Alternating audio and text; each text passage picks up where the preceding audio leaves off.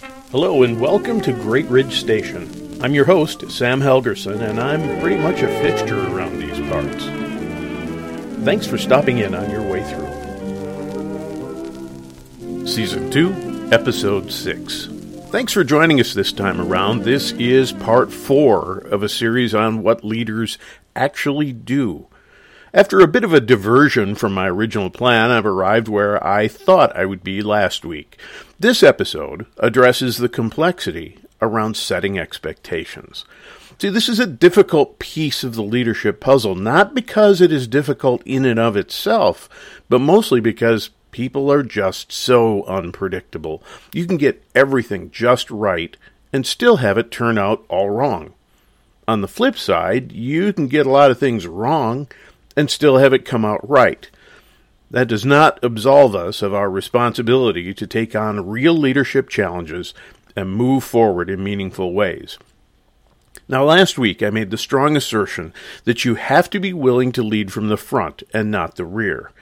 Now, you can disagree with me, but I tend to think that managers push and leaders pull. So, in this episode, I'm going to talk about the situations where leaders have to lead from the rear. Now, don't be bothered by the cognitive dissonance here. Life is full of paradox and seemingly contradictory ideas. No, things are not always rational, and that's one of the wonders of creation. I could talk about that for about an episode or two, but for now, let's put our emphasis on leading from the rear and learning to lead by setting expectations. Have you ever given this uncomfortable truth any consideration? The lowest performer sets the standard. Again, another piece of wisdom from my brilliant wife. Let me repeat that for you in case your mind was wandering. The lowest performer sets the standard. Years ago, I worked with a manager who was, well, kind of an idiot. Thankfully, this was not someone I worked for directly, but being in retail, I found myself filling in when he or one of his staff were on vacation. Now, some of you might think I'm being harsh when I refer to him as an idiot. Perhaps I am, but I'm willing to bet that you never met him. So it was sad, really. I watched over the course of about three years as everyone who worked for him gradually became a low performer. My boss would never work with anyone who had ever worked for this particular manager. So let me tell you about my boss. I was a kid at the time, and Mike was an excellent boss. He had really high expectations for us, and he made sure that any of us who worked there would be able to handle anything, including running the store. He made the nightmare of inventory night the social highlight of the year, and he taught me that we could be productive and still have a good time. He took the time to coach us and help us to develop some business sense. And when we had to make hard decisions, if we had a good rationale for what we had done, he would back us up. And when I asked for and got a transfer to another town, the manager there was amazed at how much I knew about the business. Now, there are a few obvious lessons there, but I want to talk about what I've learned about setting high expectations. These are things that I've learned, developed, and applied to my own leadership ever since. They basically fall under four main categories equip, coach, delegate, and review. Ah, there's a fifth category that I'll talk about when we get to that point, but let's start with these four first. First of all, equip. This is a big one, so big, in fact, that I have two episodes planned on equipping, slated for season three. Equipping involves giving people the knowledge, ability, and resources to do what they need to do. Mind you, this is not about helping them do what you do, but about helping them to do what they need to do. I've thought about Mike, that manager from years ago, a lot of times. He had one equipping rule that we loved and hated. He would never ask us to do something that he was unwilling to do himself. He demonstrated this by cleaning the bathrooms, and guess what? That meant that we had to clean the bathrooms too. He taught every one of us on staff how to clean it and how to have it up to standards. And if someone missed their turn at cleaning, he might expect them to come in on their day off to get it done. No excuses were accepted. That was our most menial task, but he joined us in it. He did not weasel out of it because he was the boss. Like any good leader, Mike made sure that we knew everything we needed to know in order to succeed. He made us learn our products, the store layout, shipping and receiving. He gave us a real sense of what it meant to actually run a business. Because, well, that's what we did. Now, unlike the bad manager that I mentioned earlier, Mike knew how to equip people to succeed. What he taught us went far beyond our work there, evidenced by the fact that I'm still grateful for his mentorship.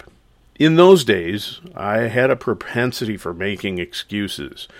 If I made a mistake, I was far more likely to dodge the issue with an excuse than I was to accept responsibility.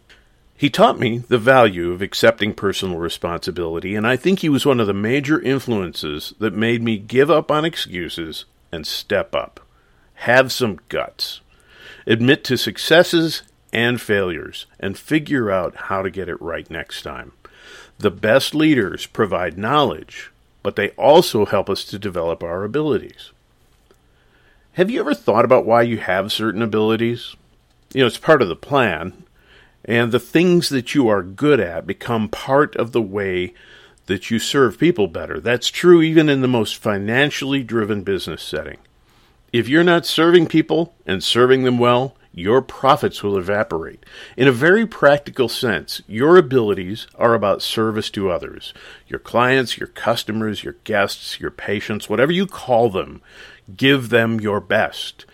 In a biblical sense, your abilities are about serving God and others. That's part of the design.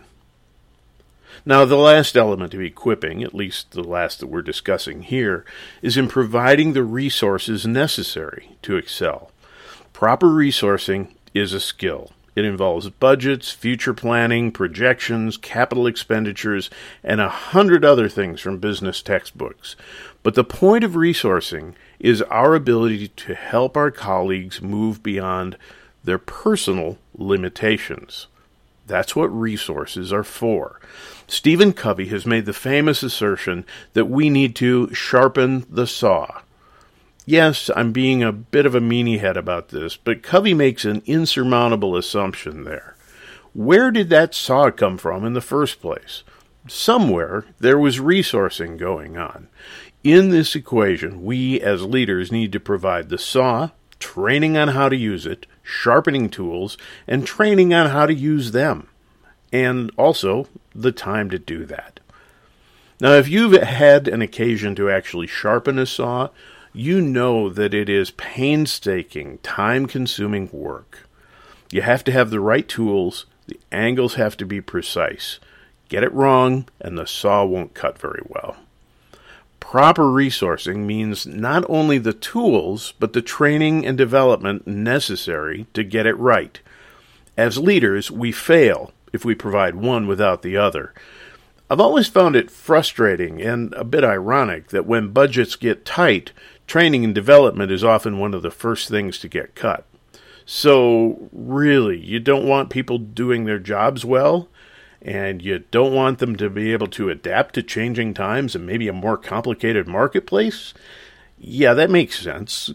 Cut training and development funds and then wonder why things aren't going so well. Uh, enough pontificating.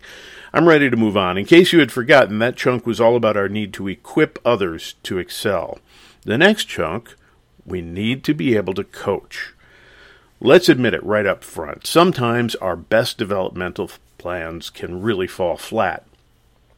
We can think we have someone prepared to step up, and they fail. They fail in ways that cost money or credibility. And your first thought is, they should have known better. How you handle that situation as a leader can be a bellwether for future success. Oh, yeah, did I tell you I'm a word nerd? A bellwether is an indicator, kind of a front end trend identifier. So, to paraphrase myself, how you handle the coaching aspect of your leadership can make a difference in your success and the success of those around you. You have to have the guts to say, well, that didn't go very well.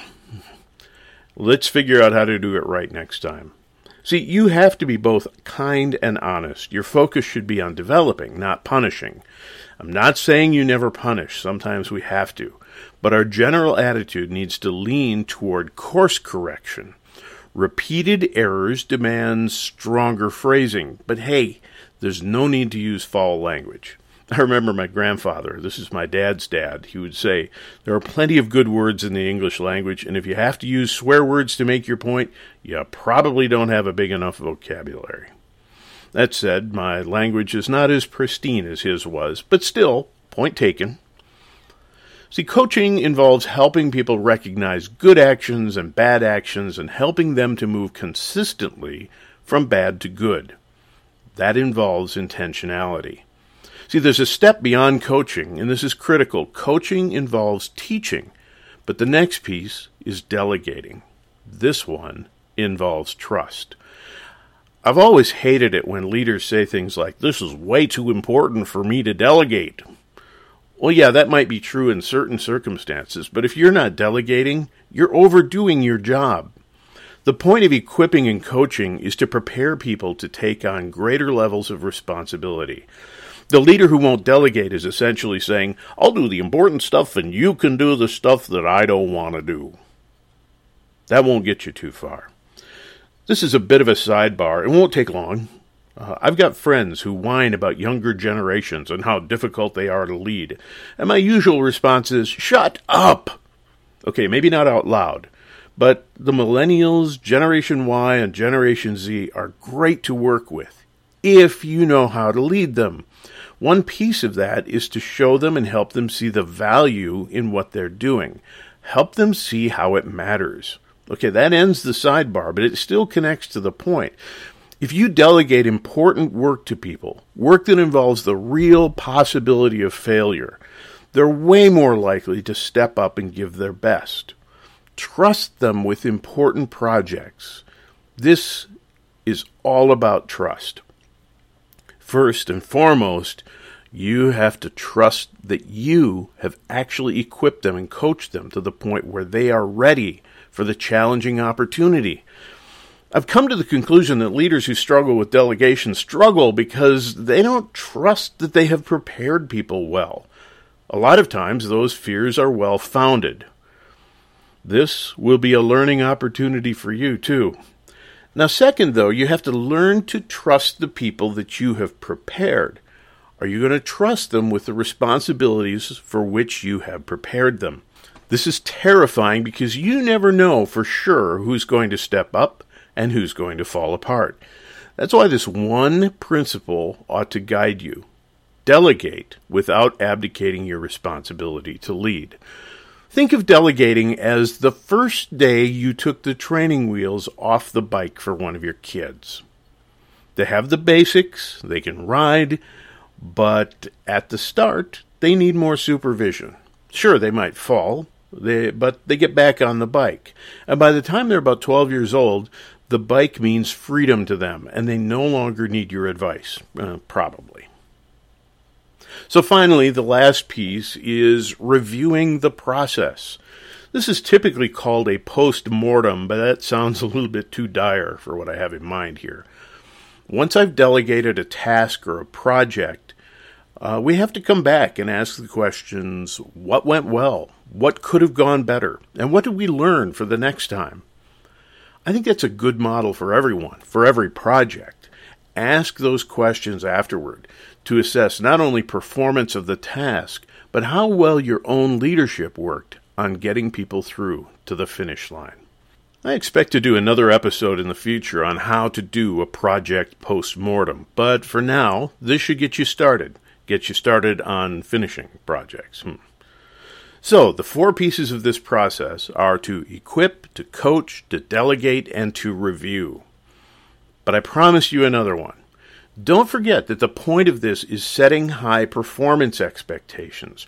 Remember, the lowest performer sets the standard. So your good leadership practice needs to set that performance bar high. I promised you one more, and that fifth category is what I like to call the cheerful wanna. Don't be all crabby, and don't let others be all crabby either. Foster an attitude of the cheerful wanna. Now, I am not an optimist. I'm not given to moments of boisterous celebration. I'm pretty low key. But I've also discovered that my attitude shapes the attitudes of the people around me. I've learned to shape my work with the approach that I want to do it and that I want to be positive about it and about the results of my work. And curiously, my attitude has followed my behavior in this regard. I lead people by helping them understand the value of the work we're doing. I demonstrate the cheerful wanna, and the people around me generally follow. I'm of the opinion if you can't master the cheerful wanna, people will never take pride in their work. They'll never step up. They'll never really excel. They'll tend to see their work and their role simply as a placeholder. They can do better than that. And for that to happen, you have to do better than that. Show them what high expectations look like in real life and how good it feels to meet them. Well, it's good to have you with us. Thanks for listening in. We're starting to build traction, and I keep asking for you to point your friends and colleagues in our direction. Give us a like, leave us a comment. Next time, if all goes according to plan, we'll look at a leader's responsibility in managing and distributing resources. It's all part of what leaders have to know how to do. Thanks for joining us at Great Ridge Station. All content is developed by Dr. Sam Helgerson with appropriate citations of outside sources. Our sound engineer is Brick Martin. All background and bumper media is in the public domain and retrieved from archive.org. The opening music is from Guy Lombardo, Down by the River. The closing music is from Annunzio Mantovani, Skyscraper Fantasy. Limited opportunities are available for supporting sponsorships. Contact information is available on our show page. I'm already looking forward to your next visit to Great Ridge Station. Bye bye.